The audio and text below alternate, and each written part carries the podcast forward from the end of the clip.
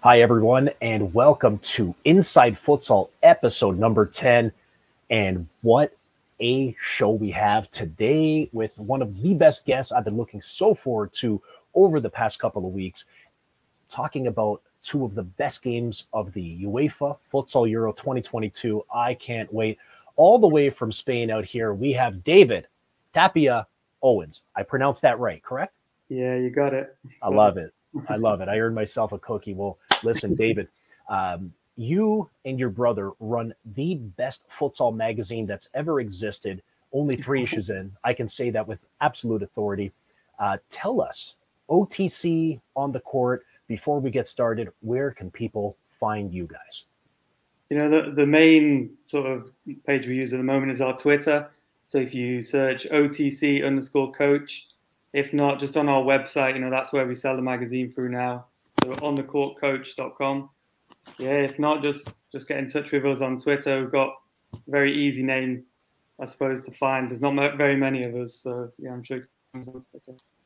Well, I can I can absolutely say that it is the best magazine out there in futsal. So if you are someone who is a coach, especially a coach, uh, player, uh, referee, an administrator, someone who's involved as a volunteer, as a builder, promoter, or you happen to know someone that is, I can assure you 100% at two pounds, two British pounds, less than the price of a cup of Starbucks coffee, you will get the best content in magazine coverage in futsal worldwide. I can say that hands down. I will give you the two pounds if you don't like it. That's how much I like the product. And if that wasn't enough, issues one and two are currently free online. So you're getting three magazines for two pounds out there and they do a great, great amount of work with charities out there. Uh, I think you guys had donated uh, about 50 pence per uh, to uh, the Papyrus uh, organization, if I'm not mistaken. Yeah, so 50p from every single sale will go to a different charity each month. So last month was Papyrus, who looked into mental health and suicide. You know, and this month, because of World Cancer Day today, we've decided to go with Children with Cancer UK. So yeah, anything that we put up, you know, there's going to be more stuff going on our shop this month. There's going to be a few different items, but yeah, we're sticking with that 50 pence from every single item. We go to whichever charity. So if there's any charities that people have a, a close tie to, then if they can get in touch, and we'll look looking to get in and sorted as well. Well, I love it. Well, we're definitely going to talk more about the magazine and content inside. And, and I assure you, everybody listening, uh, and the numbers are growing on Spotify. We're coming on iTunes later on today thank you so much for the support here. Um, you know, we have this great, uh, you know, conversation series out here and with great guests. And with today, like I said, we're going to talk about the greatest futsal magazine on the planet. Uh, a little later on, go into depth on why it's the best magazine and what they do, how they did it, the whole nine yards. But everyone came in to tune in about the UEFA futsal Euro semifinals. My friend, you caught both games, and right off the top, how did you feel about that epic encounter between the Ukraine and Russia? I think it was one of those, you know. I think when when you watch the game, it really does sum up that even in futsal, when you've got a game with not necessarily the technical or tactical level that we expected from the two teams, you know, I think it was quite a low level game in terms of quality. And then to all of a sudden play with everybody's emotions in the way it did. I mean, those last 10 minutes, 15 minutes were just crazy. You know, to even have my girlfriend, you know, jumping out of her seat with those last few opportunities, you know, that's what futsal is all about. Like every game will be played through to the end, no matter what the quality was like throughout. Anything could happen, and, and you know, what a game with, with the background of, of the two teams meeting as well. I think it added to it a little bit. Yeah, the suspense of this match was absolutely unbelievable. I, I literally was standing up in my living room for pretty much the last 15 minutes of the match. I, I couldn't get enough. I, I, have a nice, comfy couch sitting there. I could have been uh, enjoying my nice uh, cup of tea, but I was just, uh, you know, I'm on my toes like I was in the stadium. And I mean, the, the match was great. Uh, the, the atmosphere was fantastic. I mean, there's only 1,250 people allowed into the arena because of the COVID restrictions. Um, but that 1,250 made it sound like a packed capacity crowd. Yeah. It was absolutely amazing. I would have absolutely loved to have been there. Um, you know, everyone was making a big hype, you know, before the match about Ukraine versus Russia, you know, and the political situation that's going on on the eastern border there uh, of Ukraine and, and all the stuff that's happening. But, you know, there was a lot to be made about it. But the reality is, the, these teams know each other very well. Um, you know, they, they've come across each other in past tournaments. I think the last was Euro 2007. Um, and at the, the end of the day, this was about sport. This was a futsal classic. Uh, and and ultimately it was about the game, and I saw a lot of good sportsmanship, um, and and ultimately it was just a classic out there. So I mean, let, us get through the match. I mean, two minutes in, and Russia get uh, an absolute you know fortunate tip, uh, you know coming in out there. What, what, was it like, you know, off that you know soft Sokolov shot? What was your uh, initial take on that? Well, I think you know before the kickoff even started, I think we were all surprised to see Antoshkin and Robinho sat in the stands I mean, that news just came out of nowhere. Like I, I hadn't seen anything about that one. They kept that one real quiet. But you know, the next big player that Russia have had in this tournament would be Chishkala. But from there, Sokolov as well has has been very reliable. He's been a great reference point for them, you know, in the in their three-one system. And I think, you know, Ukraine when they saw that starting lineup, they would have felt they had chances. With all due respect to Paulinho and Nando, I don't think that they were going to, you know, have that much of a scare factor as the other players. But for two minutes in, to, to get a goal, another set piece, by the way, which I've been tracking a lot of data on the set pieces, so it was good for me. But you know, another set piece set to him, and, and that little flick, the little nudge off Paulinho. I think it took a little touch off Paulinho. So yeah, you know, you take them, don't you? Any deflection. Yeah, I mean, it's you know we saw what happened with Russia just getting that goal, and they just you know happened to control the pace, and defensively they were just solid. They were they were just you know completely compact out there, and they were rewarded. You know, shortly after with uh, it was uh, the second goal, if I'm not mistaken, it was uh, Afanasiev, if I'm not mistaken, and he followed up from that rebound, an absolutely beautiful throw uh, from Putilov that was right on the money. The header just hit the bar, follows up, finishes.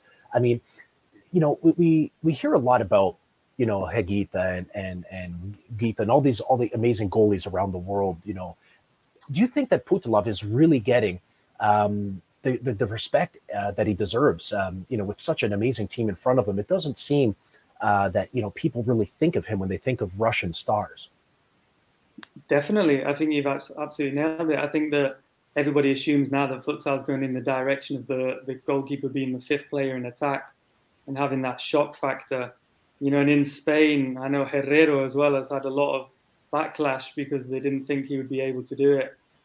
And then, you know, Putilov t- to recognize as well. I think that you know the first goal was arguably a mistake by Sipun in net for Ukraine, and the same again. That second goal to take advantage of the it was a bad exchange with at that point they were playing as as a flag goalkeeper with Zvarik. You know, and he was too slow to come off Sipun's running on, and Putilov, I mean, he's just picked out the perfect throw. And, you know, we'll get into it later, but that penalty save, uh, come on, this guy's ridiculous. I mean, and going back to the World Cup as well, you have to think Russia did not concede many goals at the World Cup. You know, it, it took it, it took penalties with Argentina for them to get knocked out. So, you know, their defense is so solid, and I think it's built around Putilov, if anything. Yeah, and I mean, he was nominated for uh, you know best goalkeeper at the Futsal Awards. So you know, good job on uh, Luca and uh, Miko and the crew for nominating him out there because I, I, saw him and I'm just going, this guy's phenomenal out here. You know, he's not called upon heavily like other goalkeepers, but when he is called upon, the man delivers. And certainly, as you alluded to earlier, that PK stop saved Russia uh, and single-handedly brought them over. Uh, you know, booked their last ticket over to the final. So, uh, you know, congratulations to a great performance there. Um, you know, we saw Ukraine, you know, you know, make a little bit of a comeback. Obviously, you know, it was two one. That was a left-footed shot, uh, you know, low. I think it was a Sergey that scored the goal. I could be mistaken, but I'm pretty sure it was yeah, Sergey. And but then I think uh, you know in the second half we saw we've seen a lot of goals, a lot of goal of the the tournament candidates, especially in the group stage. Um, but this one in particular, if this isn't a top three nominee, hey, I don't know what is, but uh, Niazov with this absolutely beautiful overhead kick that came off a, a, an incredible cross from Nando, uh, who just you know nailed it. It was it was like a one magnet to another uh, on his foot. Uh, tell us about that goal and what did you like about it? you know, it was one of those, as I said before, I feel like up until that moment, the, the overall quality in terms of technical and tactical ability really didn't meet the expectations that, that we had in mind for Ukraine and Russia, who who'd both been playing really, really well.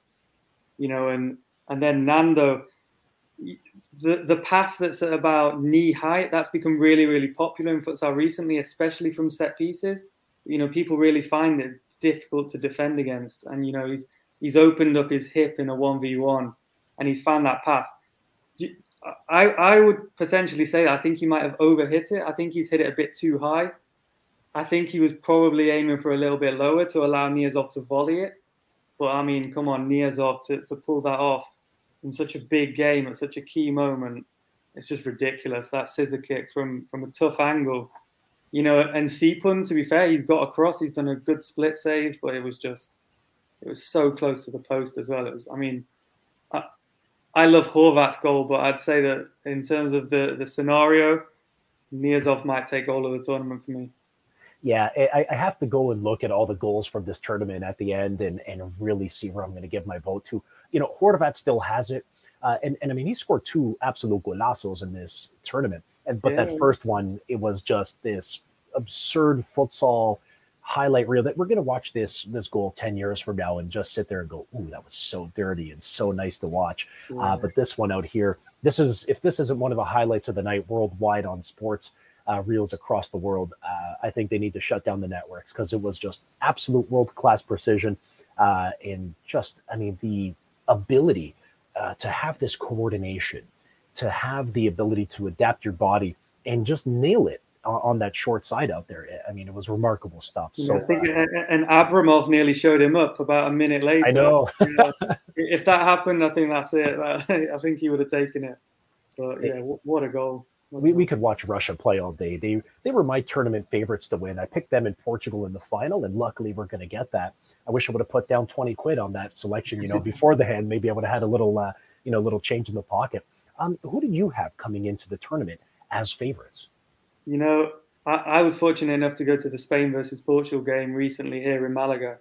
You know, and Spain just demolished Portugal, especially in a second half. They looked unstoppable. I mean, Lozano is just dragging the team along, you know, and in, on that day as well, Zicky really, really struggled when they played here. So, you know, I, I really did think that Spain would pull through. And not just that, if, for those who've read issue three of the magazine, we really did see Kazakhstan as big threats. And, you know, maybe just because I saw that game, I, I thought Portugal were a bit less than they actually are. But yeah, obviously, Russia and Portugal, we, we, we, were aware of. They would have been our third and fourth. But, you know, they, they've done the job. They've, they've got it done. And, and fair play to them. They've been playing some good stuff. Well, I can't wait for Sunday. I mean, we'll, we'll, we'll finish the rest of the recaps and really get into what's going to happen on Sunday. I think it's going to be one of the best futsal games uh, of the year, hands down, not just because it's a championship, but because they're both two high quality level teams, um, you know, with different styles that scrap and claw all the way to the end. Um, let me ask you, you know, towards the end when Ukraine pulled one back, um, then they get the PK. Then they have one last glorious chance with about 20 seconds left. Um, you know, what were your thoughts? Because that was the most intense ending to any game of this entire you tournament. You know, I think as well, if people want to watch another great goal from the Euros, I think you know Bashkin's finish is is really high quality.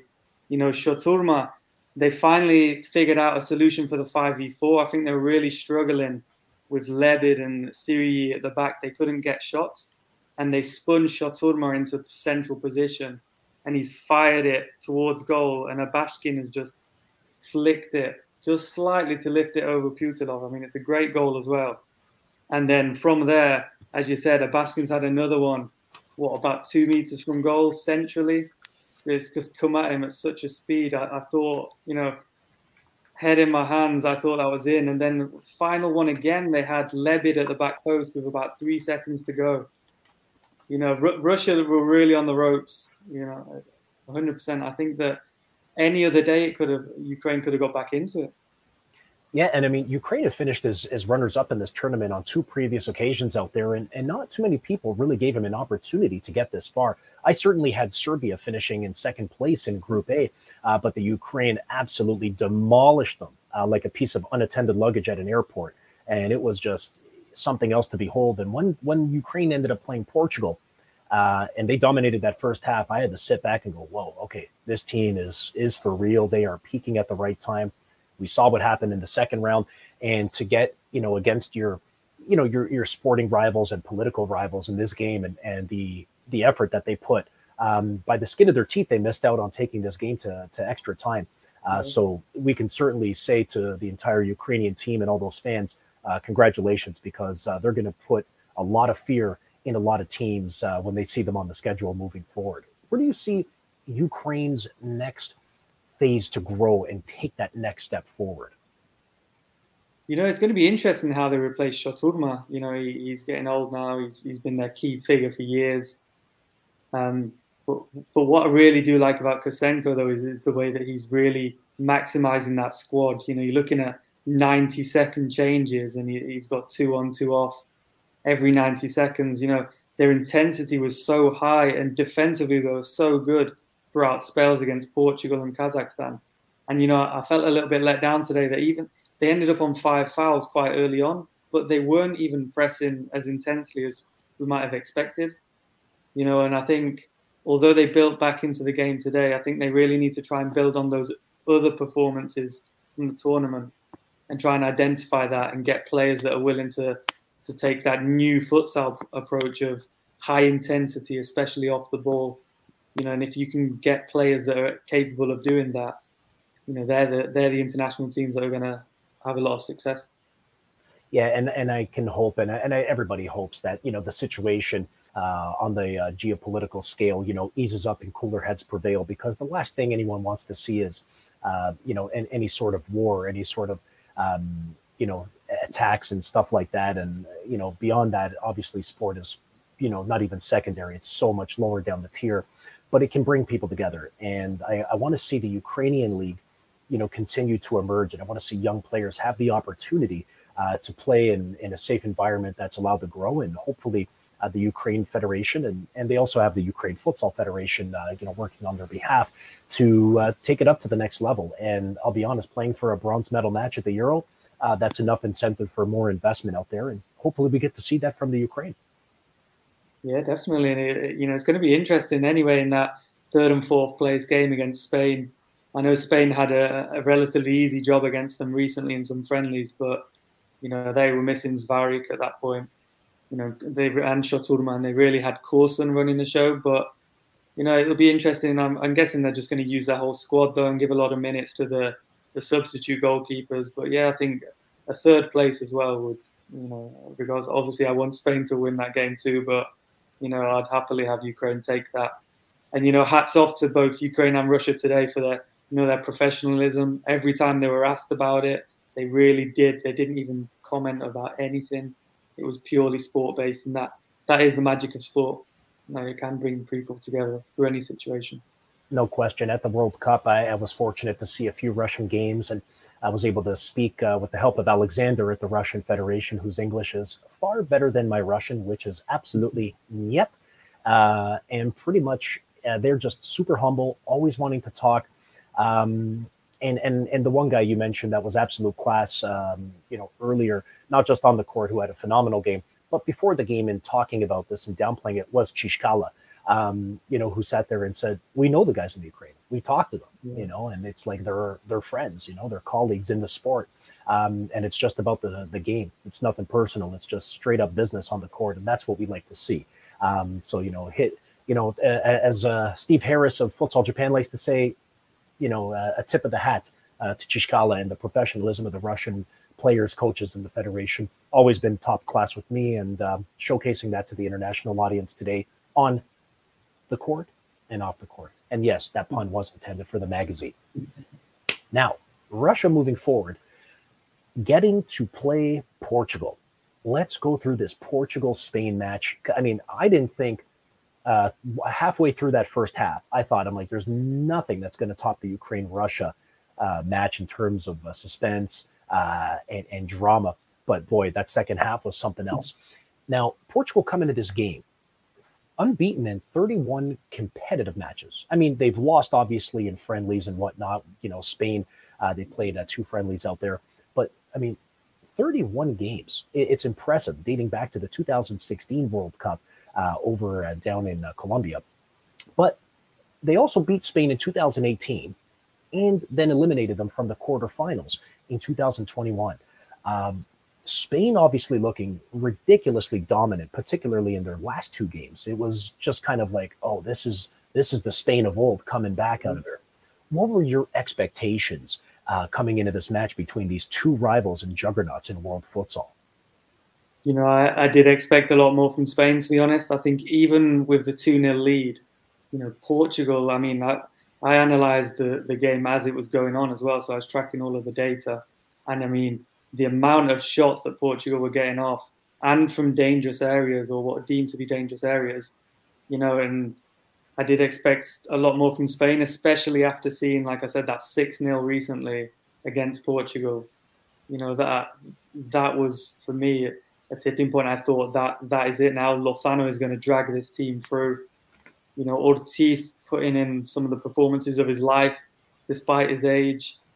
And all of a sudden, the squad effort as well, bringing Solano in as a dominant pivot to be able to, to have that reference point. I just saw Spain having too much for Portugal. But, you know, as they've done many a time, as they did at the World Cup as well, you know, Portugal stepped up. And, and to be fair to them, they absolutely dominated Spain.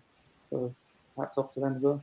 Yeah, I mean, we, we saw obviously, you know, Spain in the first half. You would have, you know, you, you couldn't have been blamed for mistaking uh, that maybe a brick wall had been laid across the the Spanish goal in that first half because just defensively it was just solid iron, and Portugal were visibly frustrated throughout that first half. And and just 17 seconds in the game, you know, we we saw Raul Gomez, you know, open up the scoring out there, and it just put Portugal, you know, on their heels right off the top. But you know, Spain. One thing that was really noticeable was how aggressive defensive they were, and of course they fouled out with about you know eight and a half plus minutes uh, in the first half. You know, tell us you know what adjustments they made because they didn't concede a single um, you know spot kick as a result once they got that fifth. You know, what what adjustments did they make in order to kind of stifle Portugal after fouling out? you know, they, they dropped to half court. And I think essentially it was also a key moment of the game by dropping so deep, you know, against a team with such weapons in 1v1, against a team that have such good shooters from, from the exterior zone as well, like Thiago Britos. We saw Thomas Pastor as well having multiple efforts. Well, he and struck that post. I thought it was a goal for sure, but it just, yeah. just rang off it. You know, and it, it was amazing to hear Fede Vidal at one point in a timeout saying, look today, everything is coming off for us, guys. Everything. They just thought that the look would drive them through, and unfortunately, it just doesn't work like that. And I think that that step back that the Spanish players had to take, you know, then all of a sudden, the confidence that Portugal get by getting into their rhythm, lots and lots of successful passes, lots and lots of shots from dangerous areas, you know, that really does build you up as a team and creates momentum. You know, and Spain would have felt against the ropes. They, I mean, how many could have gone in in that first half as well? There could have been three or four very easily. So, you know, I think the people weren't very happy over here, especially that there's not a huge support for Fede Vidal anyway. But I think his failure to change at key moments was, you know, it cost Spain. Now, do you see I mean, the first half was solid for Spain across. I mean, Chino got that second goal where Andre Sousa didn't even move. I mean, it was just like a nice shot, just nailed it properly, and they maneuvered the ball relatively well. Um, but as you said, um, you know, they didn't make the adjustments necessary uh, in order to hold off on this win and, and get into the final. Uh, do you see, um, you know, do you see Spain continuing on in the same direction? Uh, do I'm not sure how long the contract is, um, you know, for Vidal, but uh, do you see him sticking on, going to the qualifying phase, leading to 2024, or was this kind of you didn't do enough? Uh, we expect to win championships because, well, that's what Spain has done for uh, decades in the game. You know, I, I, think it's one of those like from obviously from an outside opinion, from what you see, like that the Spanish Federation have always had their line of coaches, and there's always been the successor of the assistant to the previous coach. You know, and it's gone down that route they've always been quite a tight knit family. It seems to have just passed on the torch. You know, so I, I, don't necessarily think he'll be under a lot of pressure from his own bosses. I think he's under a lot of pressure from the Spanish fans. But you know, seeing some of the videos from their training sessions, like he, he really has built a nice culture within that team. They seem to be a really close knit bunch. You know, a lot of them do play together in their teams, and it, it did help with those players then being on court in their fours together. But you know, sometimes like the, expectations are so high for Spain that I think it'll be a really, really big decision to make of whether they do decide to get rid of Fede. But I would assume then that it'd be passed on to either his assistant, if not, you know, the guys in the under 19 setup, Albert Canillas, you know, they, they would be suitable to take over straight away. Yeah, it seems, I mean, Spain probably has the largest uh, depth of coaches worldwide, and they've expanded their style and education. Uh, we've seen the effect of Spanish coaches uh, over in Asia, in particular, is just absolutely immense. Um, you know, at club and international level, um, and and I mean, there's no shortage uh, of coaches to fill a gap if a gap, of course, does become available. But Spain, um, you know, was just that second half. It was, you know, the, the old adage is it's a tale of two halves. And we we saw, you know, you mentioned earlier, you know, phenomenal performances from Ortiz. He was an absolute releva- uh, revelation in this this tournament. Just enjoyable to watch every game. But his second half, it just seemed to just all fall apart for him. Uh, you know, bad plays, bad times, bad touches. Portugal got back because of an Ortiz foul on Bruno uh, Coelho that uh, you know got buried out there. You know, what, what do you think of the second half with Ortiz and, and kind of what went wrong for him? You know, not, not necessarily for him. I think you know he was he had pulled a lot of minutes throughout that whole tournament you know, him and Lozano were dragged on in almost every scenario, even when they were sat on their bench resting. If the opposition got a free kick in a dangerous area or a corner, you know, they were back up and taking their bibs off and back on the court. You know, and that all adds up. And it was really, really interesting the mind games. I think if you want to watch the game back, you know, I was really trying to track from the benches that mind game between when was Zicky going to come on you know, because Boyes had a lot of success against him when they played the friendlies here, you know, and, and to begin with, Zicky was not used a lot in the first half. And it was really interesting to see that mind game of when is he going to put him on? Is he going to put him on against Ortiz or against Boyes? And, you know, in the end, it, it, it, was costly, wasn't it? As soon as they took Boyes off Ortiz on, you know, he did, he pinned him in that area where he always dominates. And, you know, that goal was, was ridiculous as well. I mean, he got a shot away from, from nothing as well. Yeah. yeah, I mean the first goal, you know, obviously for uh, you know Coelho, he's he's just a, he's such a, an important part of this team. He's one of the most uh, least talk about Portuguese players, but he's one of the most valuable. I mean, he scored the winning goal in 2018, you know, to give them that that first championship out there. So he goes down in Portuguese futsal folklore for the rest of his career.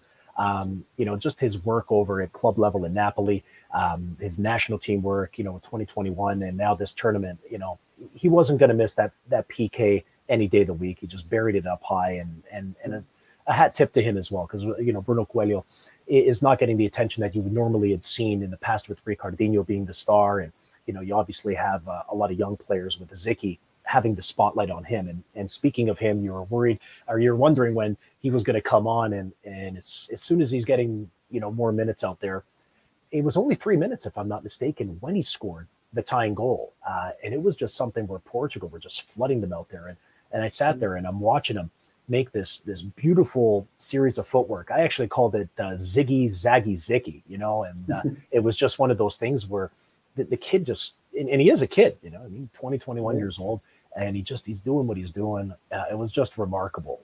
Um, you know, what did you think uh, of that goal overall? You know, how, how, how did you think he handled it? Obviously he scored, so he handled it well what would you have done if you're a defender, uh, you know, marking a player of that caliber? You know, I think uh, an approach that you often see is the double team only really in that circumstance. You know, if you've got a dominant dominant pivot like that, it would be to hold him up, you know, one step further behind, just so you're aware if he does spin, then then you can block the shot.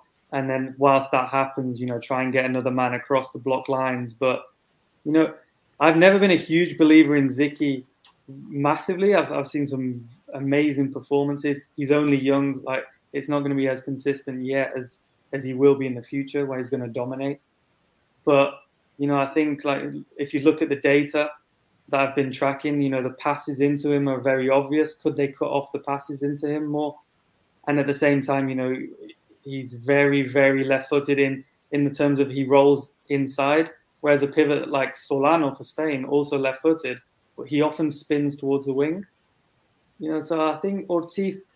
I mean, Ortiz is one of my favorite players of all time. I mean, and I've spoken to him before. He's an absolute legend of a human being. But you know, I think that that time, I think he, you know, his lack of concentration. I think he could have adjusted his body shape a little better. Yeah, and it's, I mean, you know, going forward, Zicky obviously getting the third goal. Uh, I love the play by Pauleta. You know, he just turns around and just absolutely drew everybody towards him. You know, outside touch to, you know, on the, the, the line out there, and then just Zicky was just right place, right time. Beautiful uh, play to get it out. I couldn't believe Portugal went up three to two with a minute left. I was, uh, you know, I, I, that's when I sat down and I jumped out of my seat. And you know, obviously, you have a Spanish background, I have a Portuguese background. You know, so it wasn't going your way this then. But you know, you have more than a few titles. Uh, you know, in, in Spain's favor yeah, over the years. yeah, they're the most dominant. Even if Portugal wins a few more tournaments down the line, Spain is just you know ahead of everyone else. Now, the crowd. I want to ask you. You know, I, I, thought the Portuguese crowd that went over to Amsterdam to watch, uh, a lot of those guys were there. A lot of girls too, by the way uh, in 2021 in Lithuania. I got to sit down with them. Phenomenal people.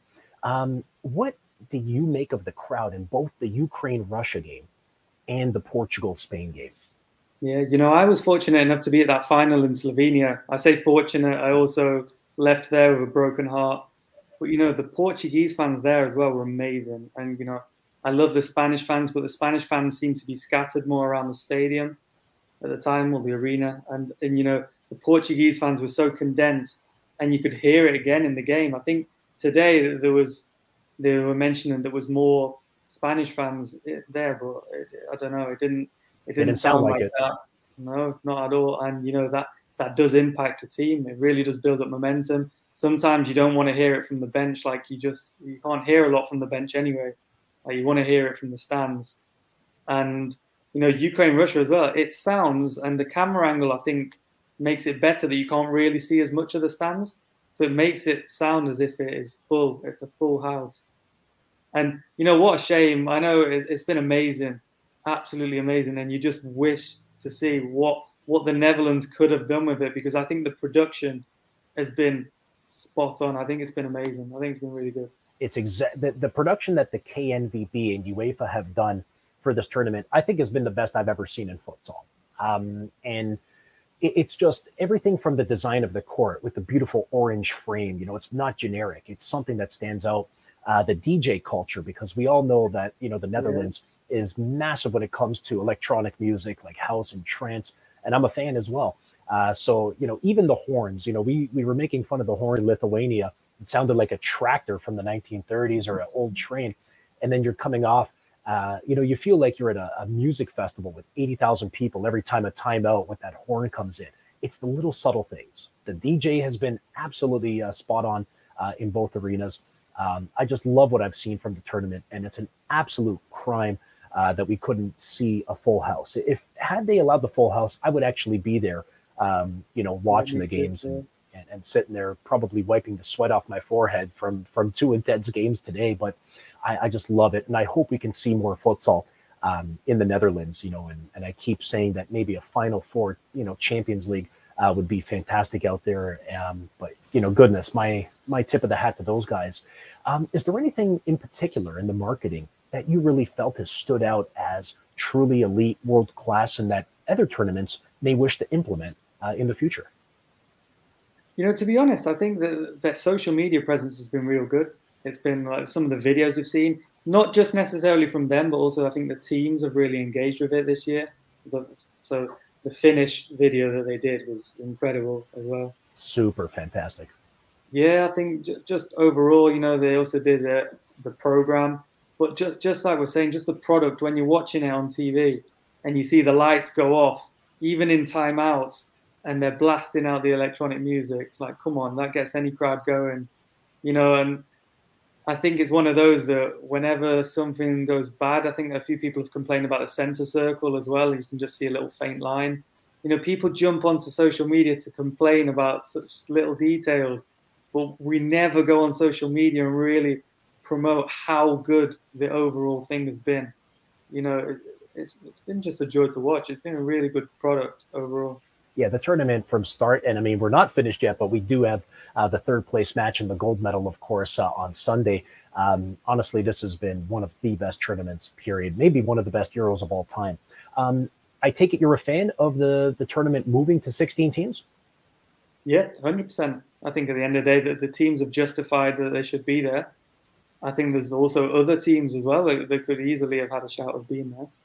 You know, and it, it, it's one of those that it gives everybody a fair chance as well. I was never a fan of the three teams in a group. I think it's it's awful. You know, the UEFA the UEFA futsal before it was the Champions League used to be a similar format, and I don't think you necessarily get the best teams going through if they just have one bad game or stumbling stumbling on a little hurdle. I think it's a fair it's a fair way to do it. Two teams go through, you know, and let let the quarterfinals onwards do their magic. So yeah, I've loved it. Now, in your opinion, I mean, we, we saw a definite increase, uh, not just at the World Cup, but also, you know, through this tournament and, and teams like Georgia and Finland and everyone stepping up. I even thought Slovenia was quite solid as well. Uh, you know, Slovakia had a nice run of it. When do we move to 24 teams, in your opinion? How many years off do you think we're away from 24 teams at the European Championship? I, I think you do have to be a little bit careful, though. Like I'm saying, although there are other teams as well that could put a claim into also should be there. You know, France have been good in recent years as well, and they did well in the last Euros.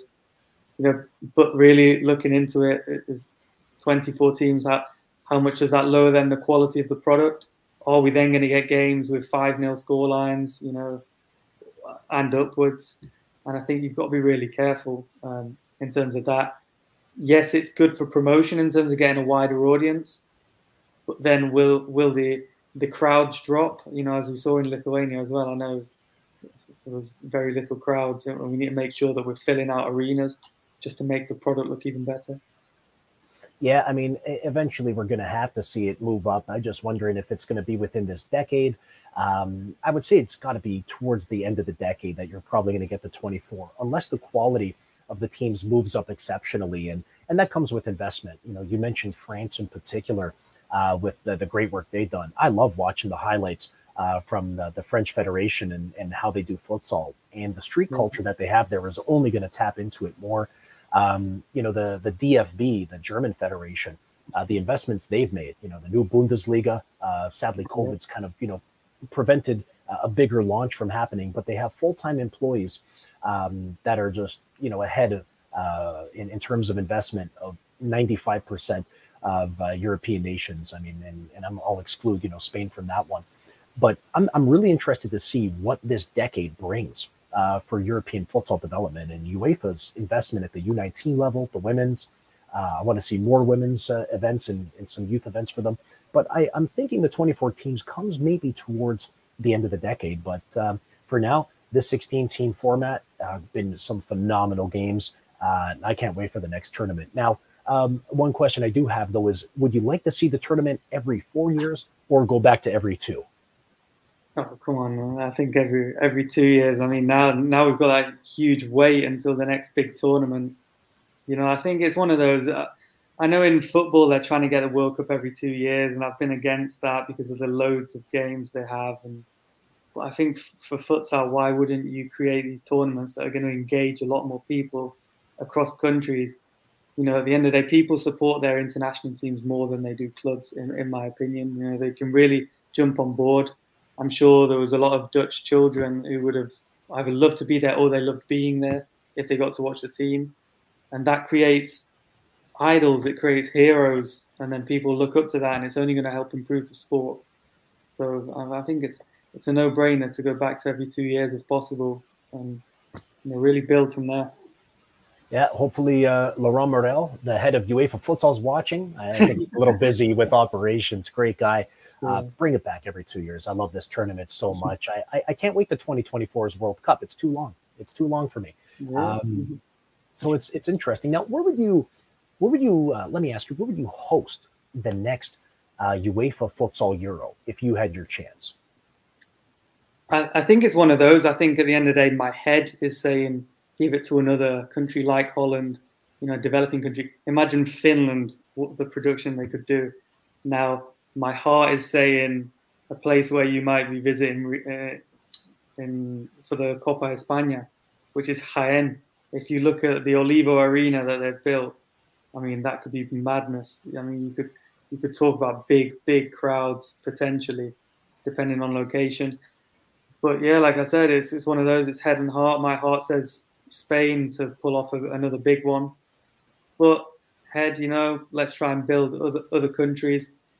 You know, I think at the end of the day, I think England have facilities to do it, but obviously it's a touchy subject of whether the English want to get involved in hosting a tournament. Never mind having a, a participating team. Yeah, let, let's make sure they get their teams back first and foremost, and let's make sure they get a women's team before awarding them a tournament. But I agree, if England were to host the arenas, I mean, could you imagine the O2 Arena with futsal?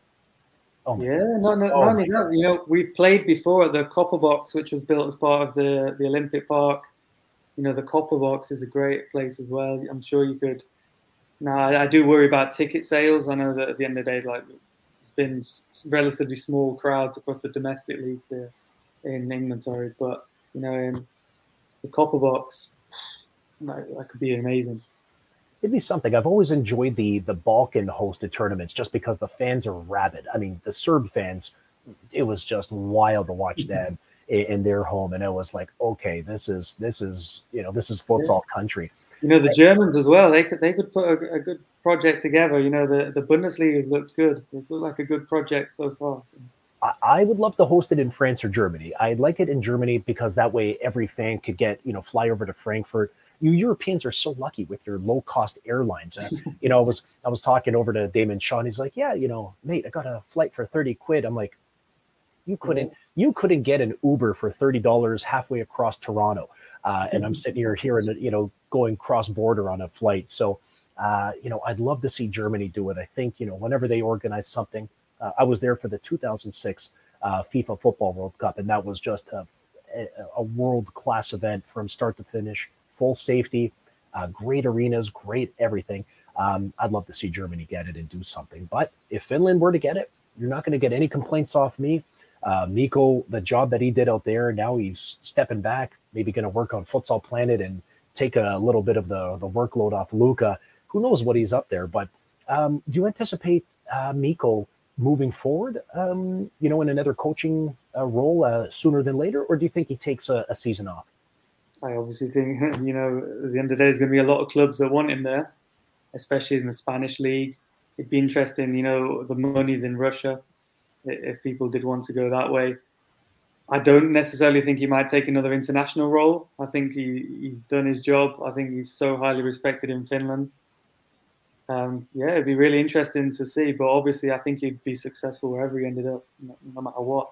I mean, what he has done with Finland has just been phenomenal. And you know that video where it showed as well how some of the stuff is player driven although it's player driven, that is, that still comes from the leadership at the top. Right? Absolutely. To build, a, to build a culture like that of watching games for three hours after you've just played it, it's madness. Like that's that's what you want. Like the detail that they were picking up, and it only helped them get better and better.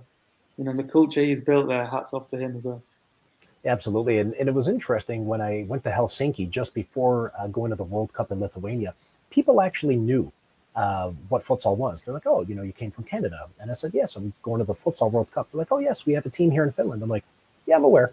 and so it was, you know, I didn't say, you know, that uh, I was working in the sport and enjoying it, but, uh, you know, uh, it, it's a blueprint for an FA, um, you know, particularly with limited resources. You know, you look at the English FA, you know, nothing's unlimited but the English FA could outspend half the UEFA nations with their budget. Um, so, you know, everything Finland's done, hopefully this trickles across all of Scandinavia for some increased investment out there. And I, I just can't wait to see if Finland gets to host an event. Um, and I'm pretty sure the FA will put in a bid for the next Euro. There, there's no doubt in my mind about it. Um, but it'll be exciting. I know we're always talking about the next tournament, but we still got to talk about this tournament. Finals Portugal, Russia. What do Russia need to do to win the championship? They need to get their physio sorting out Antoshkin and Robinho, 100%. You know, I really, uh, uh, the role of Antoshkin, I mean, if we look through the data side of it and away from the data, you know, data wise, we've got the weapon of a shot that he has, the, amount of opportunities that he creates and that are created whilst he's on court. And then the leadership role. I mean, that that footage of him before that second half, grabbing the tactics board and you know dragging his men. You know, you here, you here, you here. Know, that'll stick with me for a long time. And you know, today I, I, wasn't that impressed with what they've got without him. Although I've been a huge fan of Abramov in the past, you know, Chishkala as well has been playing really well. Sokolov has been a great pivot. I don't know. I, I think that they'll struggle. I think that, you know, Eric, Joao Matos, they can defend against a pivot quite well. So you need to have other options. And, you know, without Antoshkin and Robinho, I think they will really struggle. I can't see anybody other than Portugal taking that, even with those two. Yeah, I mean, Robinho is just you know, Emanuele Riso was on the show. I, I, will I love this analogy he made. He just called them the magician that shows you the trick and still manages to fool you. And he just, you know what's going to come. You know what he's going to do. And he, he does starts wiping his shoes. He basically starts saying, look, I'm going to take you. it's madness. Yeah, it's like it's it's it's like it's like the matador charging the bull. That's kind of how I look at him doing it. And and Antoshkin's had a breakout tournament. You know, not a lot of people really talking about him. You know, a lot of Russian stars obviously getting more attention, but you know, his goals out there, I mean, have been absolutely instrumental in Russia, you know, getting to where they're at. Hopefully the injury is not too serious. Um, where where do you think Russia has been their absolute strongest? Has it been, uh, you know, through the deliveries of Antoshkin being at the right place at the right time? Has it been uh, the solid, uh, you know, court to court end play of Chishkala. Where is where's their expertise really come in? You know, it, interestingly, if you look at the stats as well, they've not scored in transition, so that defense to attack. But equally, they've not conceded any goals in transition. You know, now that's a huge part of the game now. All of a sudden, and if you're just keeping that at zero, you know, you really it just shows that you're dominating the tempo of the game, in my opinion you know you're really really getting stuff right. And a key data point for them as well has just been the production rate from set pieces. You know russia and spain that's why i really thought that they would be the two to go through from these semi-finals has been purely based on the you know the, the increase of the set piece again. It's, it's re-emergence in futsal you know and they've been devastating. The amount of shots they even produced today from set pieces was just off the charts. And you know, this has been the tournament of the set piece and the left footer. I think there's going to be some interesting stats about the, how many left-footed goals has been. And you know, that that's it. With with so many different weapons, that that's the benefit you can have. And and the key to Portugal's success, where do you think that's going to rest? You know, at the end of the day, I, I said that he's had some really quiet games in the tournament but you know, Zicky Té when he stepped up, it was that opening game as well where Portugal didn't look too good, and then all of a sudden they managed to connect with him, and that three-one system with Zicky, it was it was top quality, you know, and, and it's been really interesting seeing the youngsters. You know, if you had to pick the three standout players for Portugal, you couldn't look anywhere else than Zicky, Afonso, and Tomas. You know, the three of them have just been sensational. So. Yeah, the future of Portugal looks bright and it's just they're the scrappiest team in world futsal. Just when you think you know they're done, teams give them a, a little bit of a, a, they give them a millimeter, and Portugal comes and takes the full meter out from them.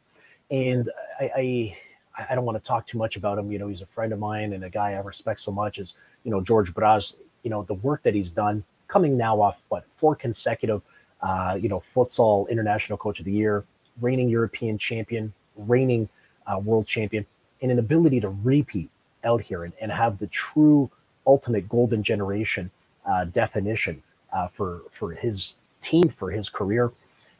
What have you noticed uh, from George um, through his evolution as a coach, and you know what what has he really done to make this Portuguese team uh, not just a winner, but believe that they're unstoppable?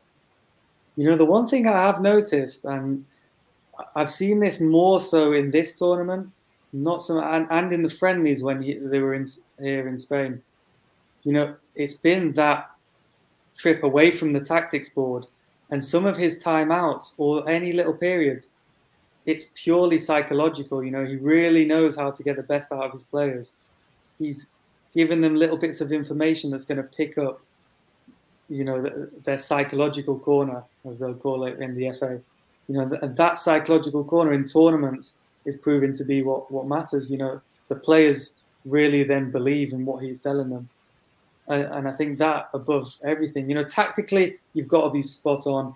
But I think he trusts the tactics at training. And when he gets to a game, he will try and make the, the little adjustments, but make sure that psychologically they've got that head start. You know, and how many times have you, have you just said, have they just managed to tip that game? One goal wins against Ukraine. There you go, 1 0. You know, that could have gone either way, that game as well. The opening game could have gone either way, but we really know that Portugal are going to drag out that result. So. Yeah, it, was remarkable. I mean, I, I liked what you were talking about during his timeouts. The one that always stands out to me is the quarterfinal versus Spain.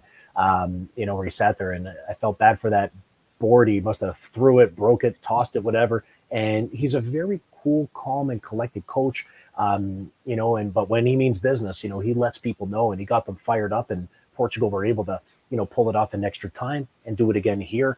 Um, and there was a time where Spain just had Portugal's number at any tournament. You sat there, you saw Spain on the schedule as a Portuguese fan, and you're going, "Oh, great, them again." And now it's been, you know, three tournaments in a row that Portugal have, you know, finished them off. So, I mean, you, you mentioned the young players from Portugal. You know, how important is it? You know, I mean, you're a big person when it comes to data and statistics. You know, what's if there is a, a key number in terms of age, average age, or the mix of veterans versus young. Have you noticed any statistics or data that kind of supports, you know, this infusion or when the, the, the ripe age is? You know, I've not, I've not necessarily looked into age before, and, and it's quite interesting that my journey with data has only been relatively recently. You know, as a player as well, I, I was always off the cuff. I really believed in street football. I believed in players learning their trade in the playgrounds, and I still believe that. I believe that players learn more in the playground than they, they ever will you know, with a tactics board and with data. You know, data is that little finishing piece now. I think that's essential. But overall, you know, we're seeing these players come through at such, uh, I say early ages, but 20, 21, you know, and they're really doing doing their job and, and meeting expectations and beating expectations. And, you know, the the way that Antonio Perez, who should have been in the Spain squad, in my opinion, he performed against Portugal. He was one of the best performers. And I think Fede Vidal got a lot of criticism for that decision. I think he didn't trust Antonio as much as George Braz would trust his youngsters. And, you know, it's all in hindsight saying, well, he could have done this, he could have done that. But, you know, if you're going to build a long lasting legacy, Spain won the under 19s Euros comfortably. You know, why not trust start trusting those players? Oh no, that's a great analysis of it. You know, you have to go and and cycle them in. And when I was speaking with George after the semifinal, and asked him, you know, what the key was, and it was always keeping the the the veteran sharp with a fresh blood infusion. And every single tournament is a new cycle. Um, you know, he, he's just a, a, relentless coach out there. And I'd like to see, you know, what Spain's under 19s in the future are going to be. Are there any, um, you know, key players from the under 19s that, you know, are just on the verge of making the team, but not quite, that you think everybody should be looking forward to seeing? You know, as I just said, Antonio, Antonio Perez from Jaén. You know, he's running out his contract this summer, so it's going to be interesting to see where his next move is. So he's he's currently a student at the University of Jaén as well. So I think I'm not too sure when he finishes his degree, but I think that will then impact on when he moves to, you know, one of the big clubs. As much as I love Jaén, you know, but I think at the end of the day, where the money is, he's going to have to go there. In futsal, that's what you unfortunately have to do. You know, so definitely keep an eye out for him. Also, the the goalkeeper Chemi, you know, I think he's going to be a great player. And there's also some players who aren't necessarily deemed to be young, but I'd love to see them be given more chances. You know, Mellado proved himself at these Euros hugely. He was a key part of that team. You know, Catella as well is relatively young, and they're, they're the players we've got to keep an eye out on. Yeah, I'm, I'm interested. I mean, I'm going to be attending the Spanish Cup. Hopefully, we run into each other and, and get to share a beverage of sorts in Jaén. And, uh, yeah. you know, maybe it sounds like a, an interview. I got to pick up this uh, U19 superstar coming up. So, if I got to ask you, Russia or Portugal, final score, who's winning this title? As I said, I, I, we're going to go off the assumption that Antoshkin's not playing. So, I'm going to go you know, I think it's going to be a close one. I think it'll be a two-one Portugal. I, I like the one goal result. I'm going to go three-two Portugal. Um, and you know what? I'm going to say during regulation. I'm not even going to go to extra time. Yeah, Although I, I, want extra time. I want as much futsal yeah, as humanly possible. Not, we've not had any penalties yet as well. I know the, the, the, lottery, but you know it's good to watch. Don't jinx it. Why would you do such a thing? well, let me ask one question. You know, thinking about you know playing time out there. Do you think that futsal should go to the two 25 minute halves? We saw what happened with the economic collapse, you know, about 10 odd years ago, and Russia, you know, changed their rules to increase the time on the court. Um, how do you feel that would affect international and club futsal if we switched from 220s to 225s? I think at the end of the day, the option is there, especially with squads of 14, depending on the competition now. I don't think it'd be the right move. I think there's a lot of studies out there suggesting that younger audiences have very little attention span. So that, you know, that football's having the same issues that people don't want to watch 90 minutes and the rest of football because it's too time consuming. You know, so one of the magic parts of futsal is that intensity that 20, 20 and 20 offer. You know, stop clock. But yeah, I think if anything, you know, you could even cut down the time because it's still an hour and a half by the time any game was finished. Interesting, I don't know if you've noticed as well in these Euros, it really has dragged on. It's been about an hour and 45 from start to finish in some of these games. So, you know, if we're going to draw a younger audience, like I think we have to try and avoid the, the longer half stuff. You think a two hour broadcast is essentially kind of the sweet spot for the sport? Yeah, I think it, it, it's one of those, and you know, we have to look at, at the future fans of the sport. Now, what do they want?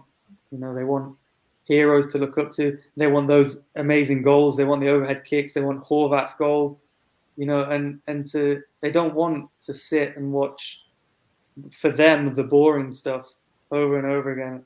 They want a short product that's going to be exciting, and that's for me what futsal offers. It's that excitement. It's that that quick pace. Even though it's stop clock, it's it, they get on with it. It's quick. You know, football. I love football as well, but it's it's really sometimes. I, I mean, I'm a huge Man Man City fan, and I go and watch that relatively recently as well against Southampton. And, you know, they wasted, uh, Southampton wasted half the game. I think Man City ended up having the ball in play for about 50 minutes in the whole game. You know, come on. It's just, nobody wants to watch that. So let's get the excitement. Let's keep it, you know, and keep it nice, nice at 20 and 20. I like it. Well, you know, we got through the semis and the final preview. Let's talk about On the Court magazine. And as I said at the beginning of the broadcast, it is the best futsal magazine out there. Now, you're three issues in. As I said, the third issue now available is only two British pounds, less than a Starbucks coffee, and issues one and two are free. And I think there's a stats report as well.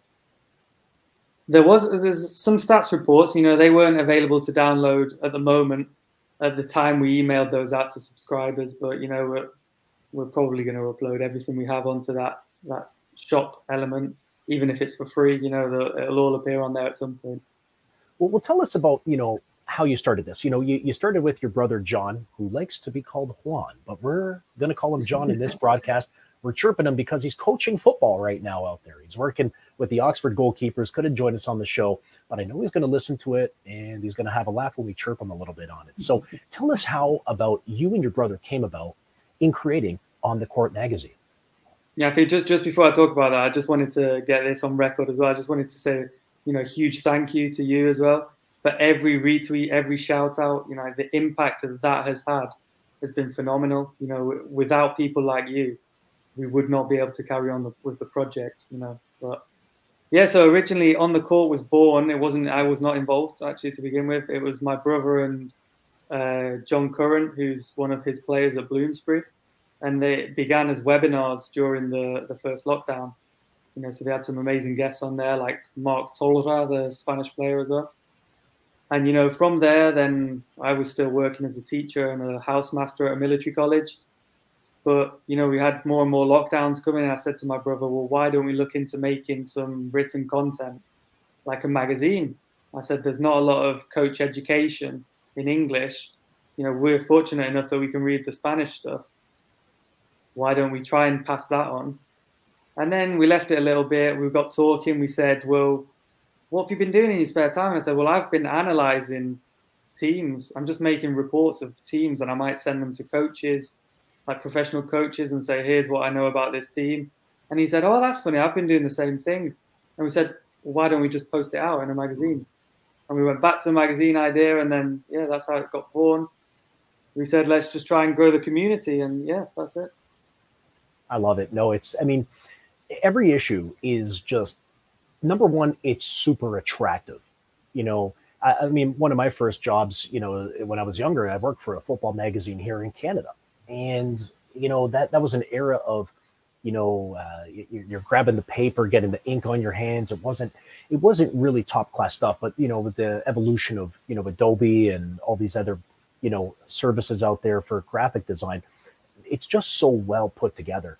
Um, and and it's funny. I mean, I, I look at the color scheme and, and you got the the blue cord of the futsal which i also you know implement with inside futsal you know where, where was the idea for the design uh, and and and let's be honest you wanted to make a real sexy and attractive magazine what was the real um, you know uh, how did the talks for the design come out i was really curious about that you know to be honest uh, you've got the wrong person for for that element of it you know i'm normally the guy i've got loads of ideas. I'm firing out ideas. This, let's do this, this, this, and this. And I just try and drive. Once I know an idea, I'll drive it. But you know, John's the man in terms of design. It's quite funny that it actually linked quite well with the team that he coaches. It used to be called Pro Futsal London, and it was a similar color scheme. So it was that dark blue, light blue, and white elements of white. So you know, that's all of that part is down to him. He's an absolute genius in terms of design and to be fair to him, for you to ask him, he'd say he's, he's completely new to it. We've taught ourselves Photoshop from scratch, basically. He's got a history with it because he's an architect, so he knows his way around software and design. So yeah, he's the he's the genius behind the design part. But yeah, the, the color schemes, you know, we've looked into changing it recently, but we kind of like it. We couldn't we couldn't change it up. We felt too attached to that color. So no, I like it. I, I like the, uh, the the light blue of the cord and white. I added black uh, just because I just I like the color scheme. I like the uh, it, it's almost like Estonian flag colors out there. I was uh, really taken by that when I went to visit uh, Tallinn. Um, now, there's so many different things you guys talk about. I mean, we talked about obviously the graphics, how it started.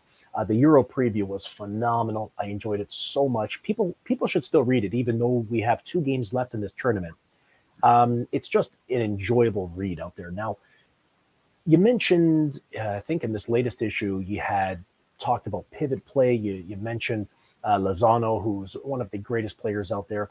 How do you decide on which subjects to tackle? You know, originally, I mean, we've set out a six month plan. Like we sit down and we speak a lot over the phone and on Zoom and whatnot, and we try and decide an overall topic and what we can do. I think at the moment we're still trying to find our feet. We're still trying to find out who our audience is and who who do they want to read about? Who do they what which teams do they want to hear about? Which new teams do they maybe want to hear about? They might have heard about them a little bit, but they don't know too much about them. You know, so we really try and find that balance of with the pivot play, we want to target new coaches, people who maybe have never heard of futsal or have heard a little bit. So can we give them something to read about? And then it's that tough challenge of okay, well, Lozano is a relatively famous name in our sport. There's still a lot of English people that might not have heard about him. How can we make? How can we create futsal idols? So that's our second part. Absolutely spot on. You know, and then also just out of passion. I mean, my first ever article was about Jaén because of one of my favorite coaches, Danny Rodriguez. You know, and he he loved it. He got in touch with us straight away. He absolutely loved it you know, just because it was a symbolic team to watch when they were the first high end team to win a cup, you know, it's huge. So, yeah, it's really trying to find that level. We're currently trying to find our feet. Um, we expected a lot more readers in England. It's not actually been like that. You know, that in terms of our downloads, it's only been about 45 to 50% from England. So, you know, we're constantly trying to adapt the product we're not going to give up until we find that that magic solution, and then from there we'll have to keep adapting. But yeah, that's that's how we go about it.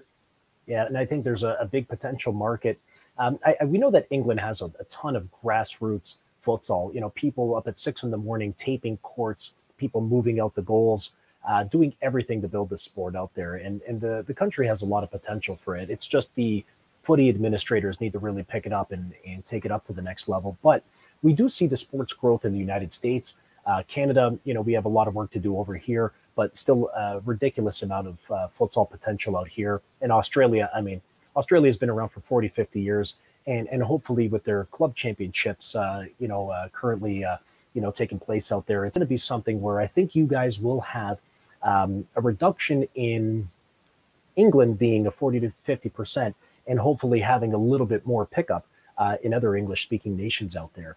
Um, but you know, for people who are not native English speakers that want to learn English, I mean, and you're a futsal fan, this is the perfect way to start learning English, no?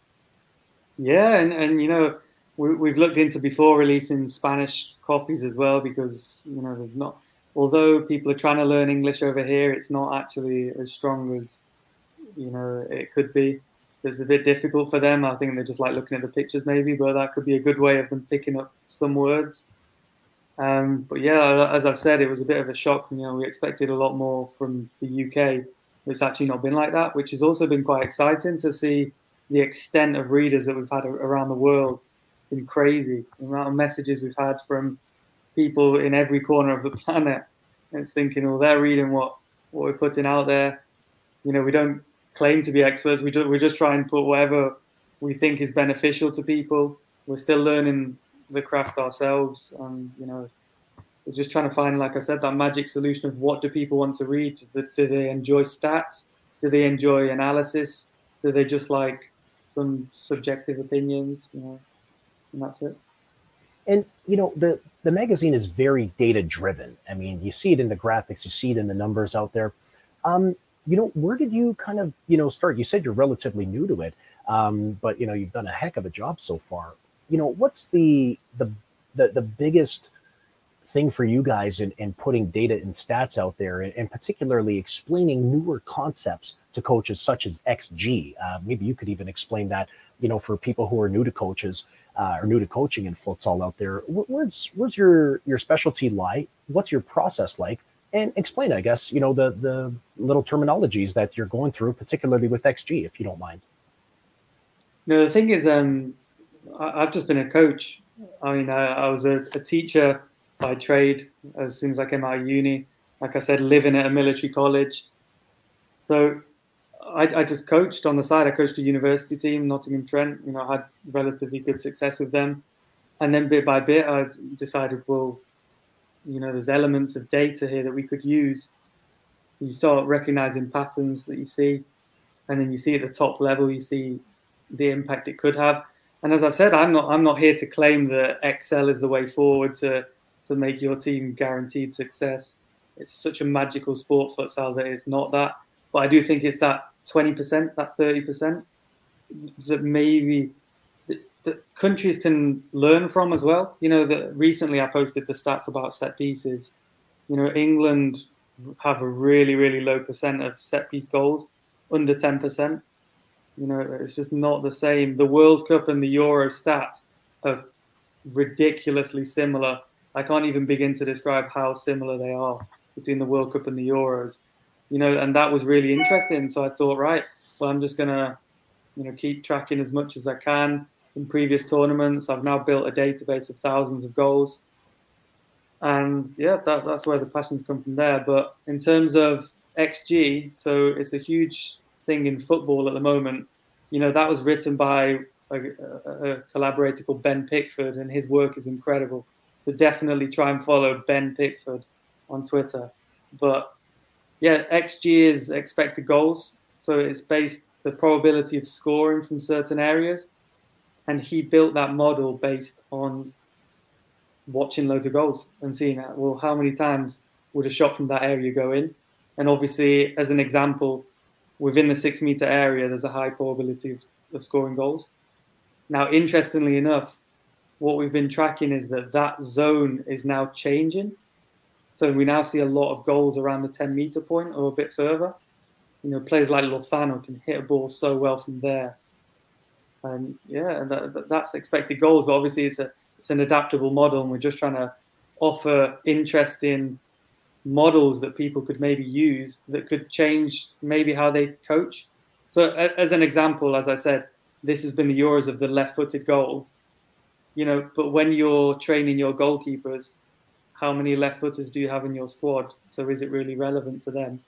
It's also at the top level, you're looking at about 75% of goals are one touch. Now, at training, do you make your sessions one touch finish as a rule because of that? Or do you just leave it or just score with however many? You know, and that's the magic. The magic of data is that you can guide your training sessions. So when you're creating, you know, your data and putting them in, and in the magazine, it's just it's just chock full of great stuff. I love it. Are, are you actually watching games and and and clicking on a spreadsheet, or you're writing down on a piece of paper and then enter it in? I mean, it's it's just such like a unique way um, of calculating, and it's never really been done before um, in futsal, at least in the English uh, language side of things um, you know, is it something that you know you were just you know kind of learning right off the top and and just saying, you know, maybe I'll try this method, maybe this method's better. You know, have you have you mixed it up, or is it just something where you know you found a nice little uh, you know comfort zone to do it? Yeah, well, basically, you just nailed it on the head. You know, I've not, I've, I've just thought, right, trial and error of the best system. Obviously, I've, as I said with Photoshop, it's basically just been from scratch, tutorials, trial and error, right? What what is interesting, in my opinion, as a coach, what would be interesting to track? You know, laptop open, notepads open, PowerPoint open, Excel open, and then yeah, at the moment I've reached a point that I'm able to do it with coordinates, which is a very common way of doing it in football. And you know, those coordinates, then you can match up, right? How many shots did that player have? And it's just a few a few clicks away. Um, but yeah, it's really been trial and error, and at the end of the day, it's, it's a lot of work. Um, you know, I say fortunately enough, you know, in October I gave up everything and decided to move over to Spain. I currently I've just decided to throw everything into on the court.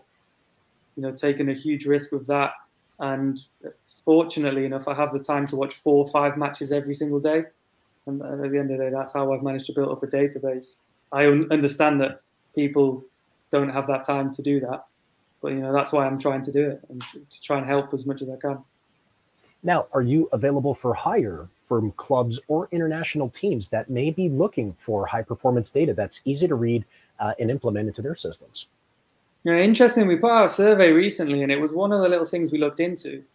And obviously, I think a few teams in England. There's a little contrast of you know opinions there because my brother's coaching in England, so I think obviously I understand that, that there's a bit of clash of interest there. But in terms of internationally, you know, we've had a few coaches reach out to us and ask what we got on these, what we got on them. You know, we've had a few coaches that have been at the Euros, uh, assistant coaches and whatnot, liking a few tweets we've put up, and you know that that that makes our day. That really does make our day. People retweeting, any like on our, our content really does make our day. It makes those hundreds of hours seem worth it. You know, and when when people see the magazine, we know it's not perfect. Like we're trying to we're trying to adapt it. There might be a few typos in there. At the end of the day, we're not magazine producers, even though we're trying to. And you know, I don't. I, they they might realize it, they might not. But I mean, there's hundreds and hundreds of hours have gone into some of the stuff we've done and some of the stuff that we've not even posted out. Like I said, I've got thousands of goals, thousands of data points. So yeah, if, if coaches were interested, I love networking with people. So if they just want to drop me a message, I'm, I'll happily chat futsal for hours as we have done just now. I love it. And I can tell you right now, with the data in the magazine, if he doesn't have everything that's published, any coaches out there, any players I mean, players got to be interested in this too. And players are going to become the next coaches. You know, let's be honest out here. So if you need some of the best data in the world, you got to talk to super nerd David. Okay. All right. He's going to get it going out there. I love it. I'll tell you right now. I, I wrote, um, I wrote you guys, I said, I don't care how many issues you come out with. If it was weekly, monthly, I'm your first full time subscriber across the board. Shut up and take my money because I love it. And I'm not a coach. That's it. You know, I used to coach recreational, you know, and play recreational. I never had the talent to, to get to the level. But with the work that you guys are doing, I think you're going to inspire a heck of a lot of coaches and players to move forward on it. Now, again, for those who don't know, on the court, available at on the court coach.com, if I'm not mistaken. Yeah, that's right. And then on Twitter, Instagram, where do we find you, your brother, and OTC? You know, OTC is OTC underscore coach as well, or if you just search on the court, I'm sure we'll pop up. And then, yeah, our surname is probably the best way to find us on Twitter, Tapia Owens. I think my brother is Jate Owens. So that's J A T Owens. I think that's his Twitter. And mine's 12 DTO. So, yeah, any any messages, like I said, I, I just love it. You know, at the end of the day, I've taken this risk because it's what I live for. It's, I live for futsal. So I'll happily chat any interesting points that people have, anything that they've recognized. You know, I had a, a conversation a few days ago about the amount of shots that are on the left wing. It's amazing the bias that all teams have towards that wing. Now, why is that? We'll happily discuss stuff like that all day. So. I love it. That's the kind of stuff that we like to hear. It's different. And, you know, likewise, I mean, I didn't think there was a lot of English podcasts or, you know, shows. And, you know, like I said, we're on the soft launch, but the numbers are pretty nice so far. And I think your numbers are going to only go up out there. I love the work you do. Every person in futsal, every person who knows someone who likes futsal should be picking up OTC. That's on the court magazine, the best in the world, bar none fight me. I'll challenge you on it because it's that good. David, thank you so much, my friend, for checking us out. I can't wait to put this up on Spotify, YouTube, and we're going to be on iTunes tonight for all you Apple heads out there. And Sunday, we got the championship third place match coming in. We got about one or two more guests coming in, and then we're going to do a live, hopefully live, post game show from the UEFA Futsal Euro Championships out there. David, you got to come back on the show and you got to get your brother on here. You got to get him a day yeah, off. I'm gonna get yeah. That's unforgivable. What he's done tonight, being at football, that's unforgivable. Uh, I no. I got the solution. Uh, in high end for the Spanish Cup, pints are on John. hundred percent. You know, I, yeah. I just wanted to say, Chris, you know, thank you so much once again. Like I said, every bit of support that you've given our project has just been incredible. You know, every little retweet, the shout outs that you've given to us constantly you know, it's massive. Like without people like you, like we simply can't keep going. We can't grow and we can't give back to the community, which is, you know, what we're really trying to do. So thank you so much. Thank you for your time again this e- well this evening for me, whatever it is there for you. And you know, let, let's meet up in high end. Let's make it happen. Absolutely. Well, listen, the pleasure's all mine. Any likes, shout outs, tweets, everything's been well deserved. Uh, you, I, it's it's one of those projects that you sit there after reading it and going, God, I wish I created this first. It's so fantastic. Uh, and it's just brilliant. So I think everybody should pick it up.